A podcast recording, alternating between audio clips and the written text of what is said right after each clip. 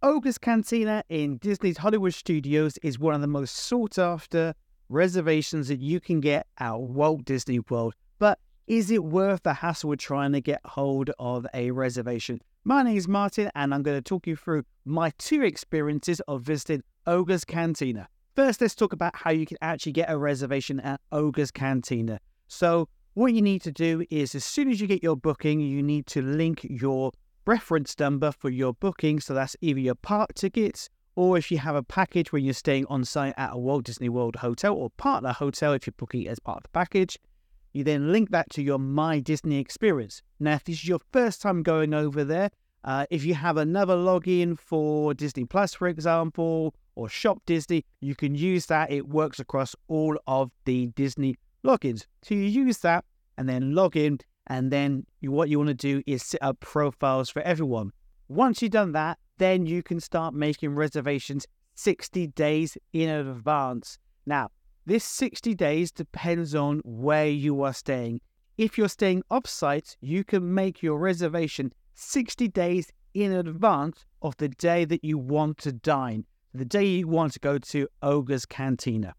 If you're staying in one of Disney's uh, own hotels, then what you can do is you can book up to six days in advance from the day that you check in. If, for example, you're arriving on the 1st of August, your booking window will open 60 days before that, but it will cover the length of your stay. So, for example, you wanted to make a reservation for the 5th of uh, August for Oga's, then you can actually do that when uh, the 60 days is before 1st of August. If you get what I mean? Yep.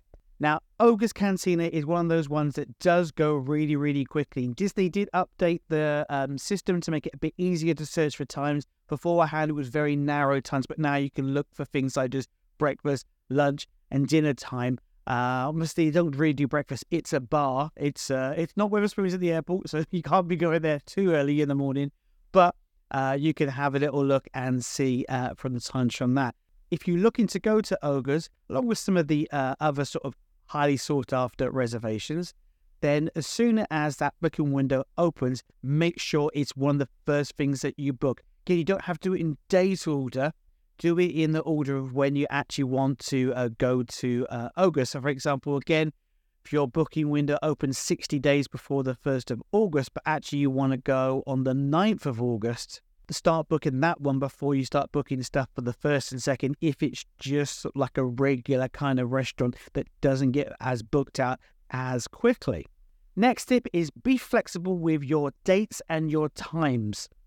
Yes, you might want to go on a particular day to uh, Oga's Cantina, but if there's no availability, just look at any time during your stay. You can always change the day that you go to Galaxy's Edge. Um, now that park hopping is available at any time of the day, you don't have to wait till 2 p.m. It means that you could start in a different park. You could start in Magic Kingdom. And if you had a reservation uh, at, say, 12 o'clock, you could start Magic Kingdom uh, early in the morning and then hop over there ready for your trip uh, to Galaxy's Edge and to Oga's Cantina. Just be really flexible. Don't be too precious about the time and the date that you go. Divide and conquer. Uh, if you're going as part of a group, then, and it's quite a big group, because it's pretty small inside, look at doing a couple of reservations. So, for example, if you're a group of 10, then maybe look at doing two groups of five. If you're a group of eight, then again, maybe look at doing uh, two reservations of four. Yes, it does mean that you're uh, not going to be sat next to each other, but it means you're actually going to get a reservation. So if no reservations are coming up for larger party sizes, try splitting them into two. If you do that, what you'll need to do is you'll need to make two reservations under uh, two different people. So, for example, if it was me as the lead guest for one of the groups, I would then need someone else in my group to make the second reservation because I can't hold two reservations at the same time uh, for the same restaurant. Keep an eye out on last minute availability as well. So we know with Disney, if you don't show up, that's why it's very, very important to check into all of your uh, restaurants. If you don't show up, Disney will charge you a fee. So what happens is that people do cancel around 24 hours in advance. So just keep checking it and keep checking it. Also, if you have booked your trip with us, uh, we have a brilliant uh, reservation system. So we let you book uh, all of your restaurant reservations and your bars and things like that that you can do 60 days in advance.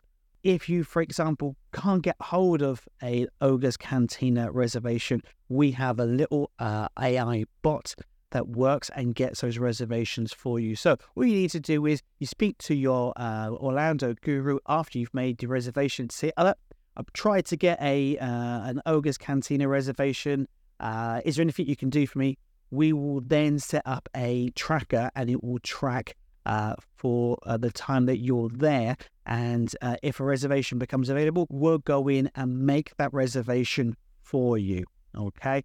So it is a unique series that you only get when you book through Orlando Insider.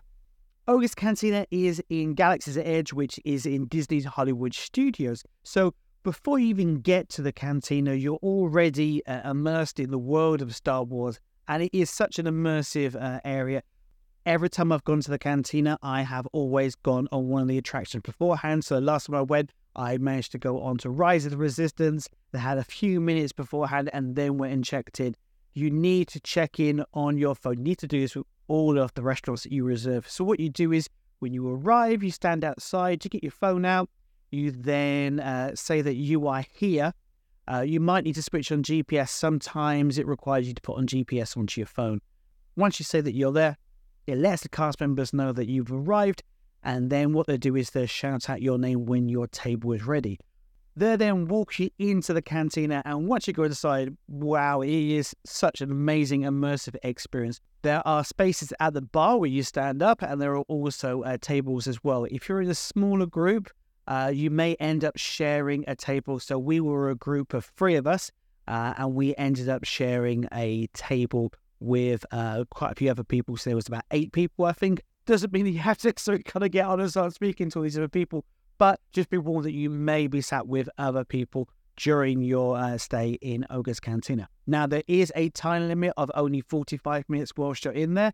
That is either enough time to go and have um, one really chilled out drink and then wander around and, uh, and take in the, all the environment, or two drinks, and maybe drink a bit quicker, try out some different stuff, uh, and still have a little bit of a look around. This really is one of the places where you are going to feel like you are absolutely in a Star Wars film.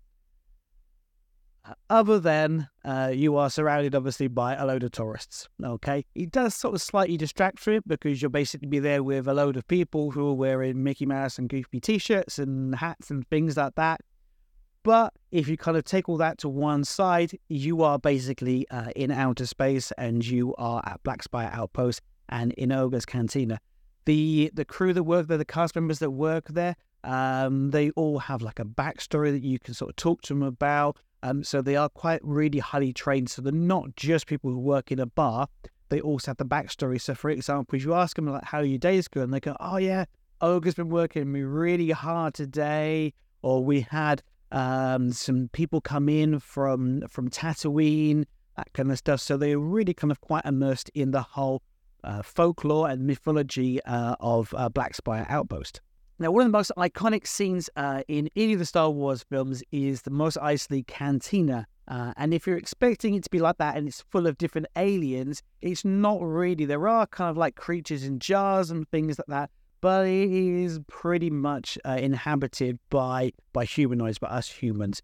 Uh, you do have the DJ, which I'll get onto in a second, uh, but majority of the things that you're going to see there are going to be humans.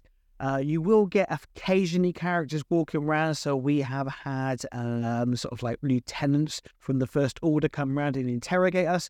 And also stormtroopers uh, have come into the bar as well. But don't expect it to be full up of aliens like you get in the film. Anyone who remembers the original version of Star Tours will remember Rex.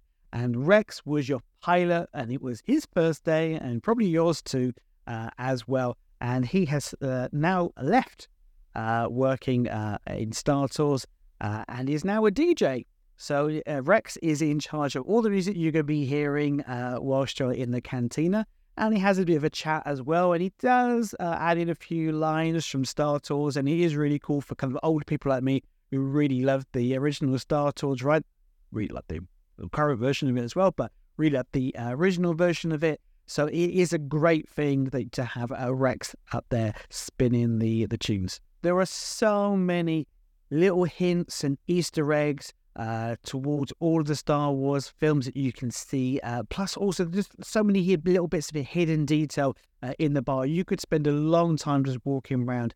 Um, I actually last time I went spent more time walking around as opposed to actually having the drinks. I had one drink and then just kind of walked around the entire time.